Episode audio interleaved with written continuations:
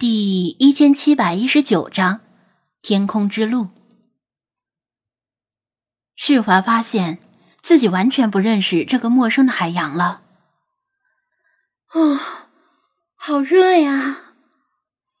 他把头探出海面，头顶的烈日几乎触手可及，晃得他几乎睁不开眼睛。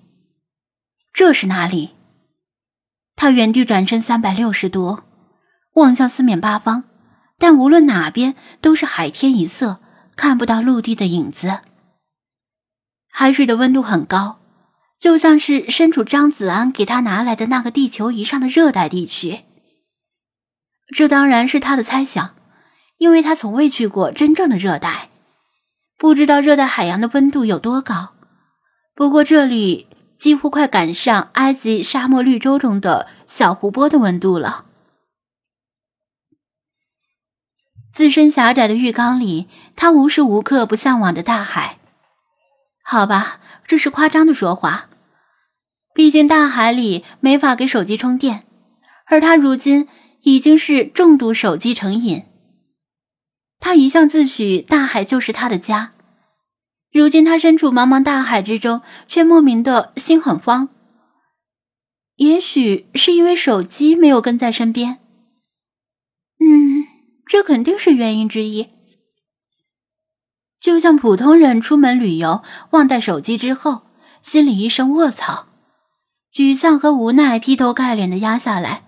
毕竟这年头，出门不带手机几乎寸步难行，而且了无乐趣，还不如宅在家里。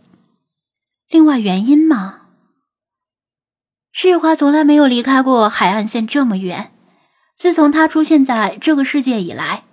他基本上一直在海岸边活动，从北欧沿海岸线往南游，即使偶尔离开海岸稍远，至少也知道海岸在哪个方向，往哪边游能够回到岸边。而现在，他连自己在地球上的哪个位置都不知道，暗暗后悔没有认真的研究地球仪。难道说，他认为自己更喜欢海洋？但其实他更喜欢的只是海边而已，能给他带来安全感的依然是坚实的陆地。不，我不怕海。他甩甩头，努力把杂念驱逐出大脑。一定是因为太热了。为什么会这么热呢？海水的温度不像是在游泳，倒像是在泡澡。泡得他浑身软绵绵的。他用手遮着眼睛，小心的观察了一下太阳的位置，想根据太阳的运行轨迹判判断方向。东升西落的规则他还是懂的，但他出现在这个陌生的海洋里已经不少时间了。太阳像是被钉在天空中，纹丝不动。这时，天边飘来一片阴影，又来了。日华皱眉，那是什么恶心的东西？如果小气鬼在这里就好了，可以问问他。那片阴影不是乌云，他一开始也以为是乌云，欢天喜地的游过去。如果能下一场好雨，至少可以凉快一些。不过，当他游得近了，却惊恐的发现那不是乌云，而是一片铁锈般的。暗红色海水，红色海水不断涌来，速度很慢，但铺天盖地，左右望不到边际。随着红色海水的逐渐逼近，世华觉得自己的身体黏黏糊糊的，像是沾了某种恶心的粘液，还散发着怪味儿，呼吸都变得困难。他从水里抓了一把，放到眼前仔细看。像是某种海藻。面对未知事物，世华迅速掉头往反方向游，游得非常快，尽量离红色的海水越远越好。利用干净海水洗刷掉身上的粘液，他一口气游出很远。本以为甩脱了，结果没过多久又被追上。他想起那个龟兔赛跑的故事。虽然乌龟跑得很慢，但如果一直跑，迟早会追上跑跑停停的兔子。更令他担忧的是，他这样一直盲目的逃跑，会不会正在离海岸线越来越远？在另一处古怪的地方，他游了这么久，竟然没有在海里遇到一条鱼，任何鱼都没有。大海空荡荡的，像是一个没有放鱼的鱼缸。这么逃下去不是办法。虽然他不需要吃东西，但体力是有限的，而且他也需要睡觉。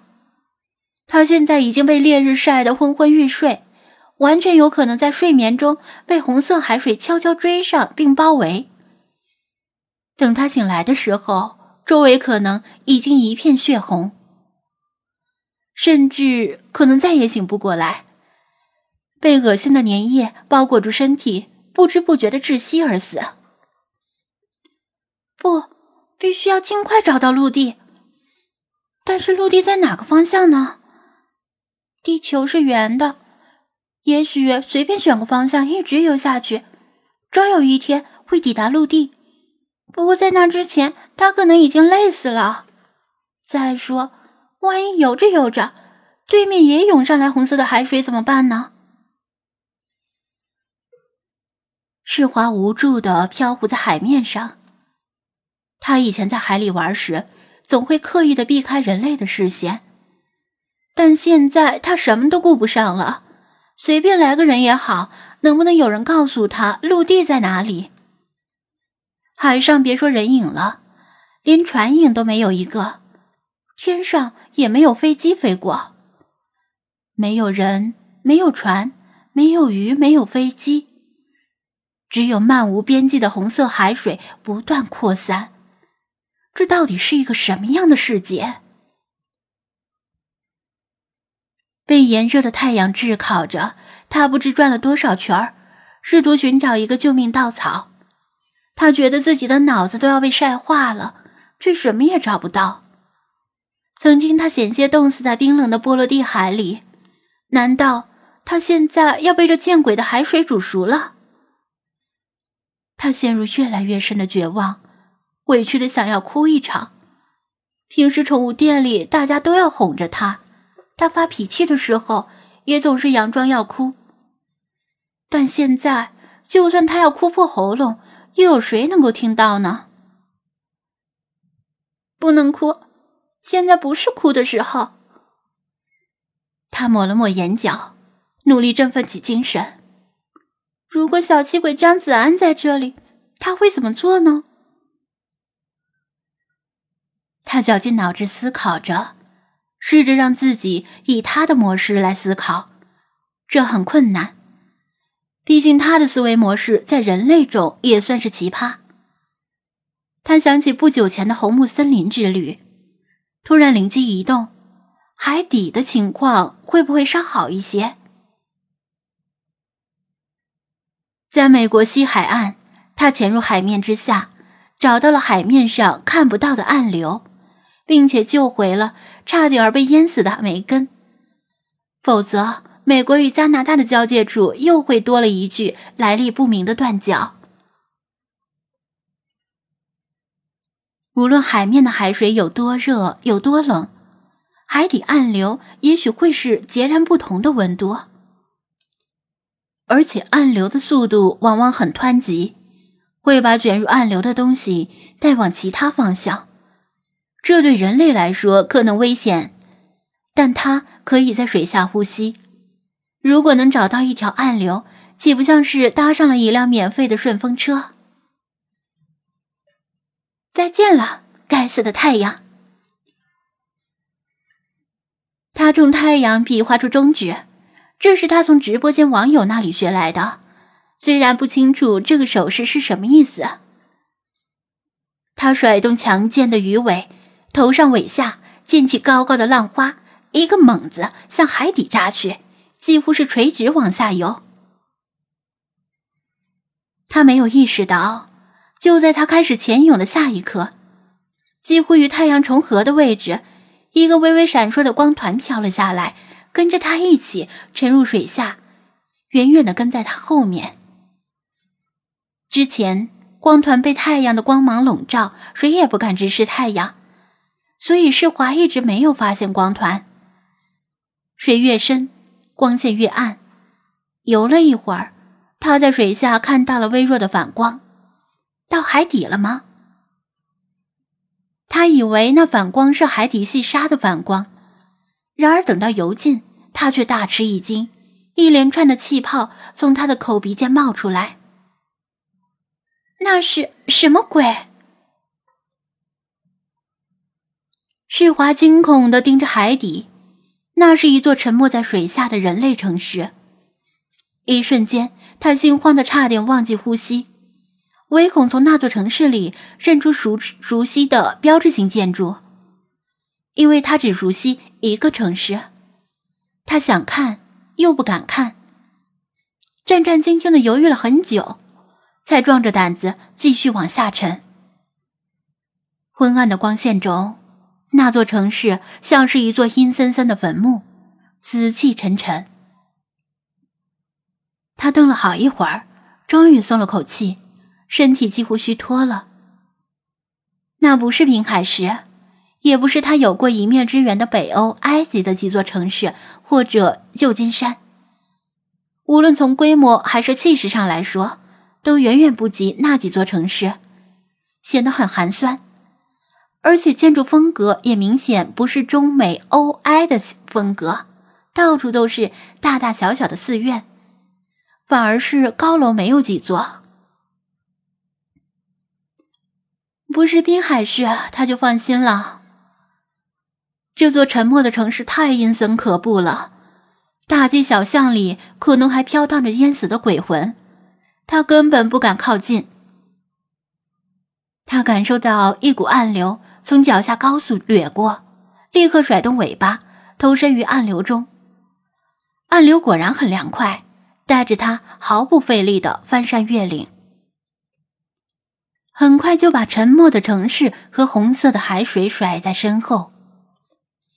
世华的体力得到恢复，而且他注意到一件事儿：海底的地势非常复杂，到处是延绵的海底山脉和海沟，但整体而言是一侧地势高，一侧地势低。如果一直往高的那边游，是不是就能找到陆地了？他仔细想了想，觉得这个想法应该没错，就挣脱了暗流，向地势高的那个方向游去。路上如果遇到方向差不多的其他暗流，就搭一会儿顺风车。相继又出现了其他几座沉没在海底的城市，规模比之前的那座要小，更像是城镇。他心中忐忑难安。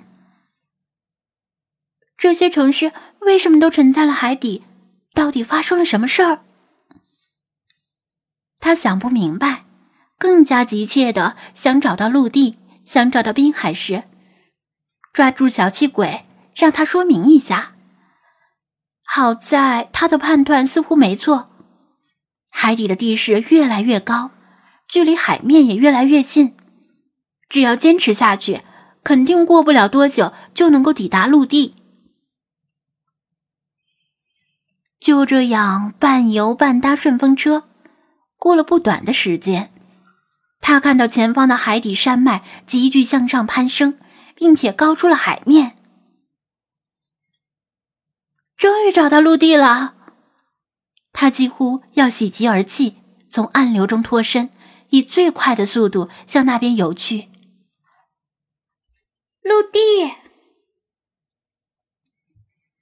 当他浮上海面时，看到了一片坚实的陆地，光秃秃的，没有一棵树。岸边有一些灰白色的鱼类骨骼，一碰就碎成了粉末。他快累死了，正想扒着岸好好休息一会儿，眼角的余光又看到了冤魂不散的红色。红色的海水又追上来了。虽然可能跟之前的不是同一片，但没什么区别。世华惊慌失措的环顾四周，隐约看到岸边不远处似乎立着个石碑一样的东西，上面写着字，但看不清。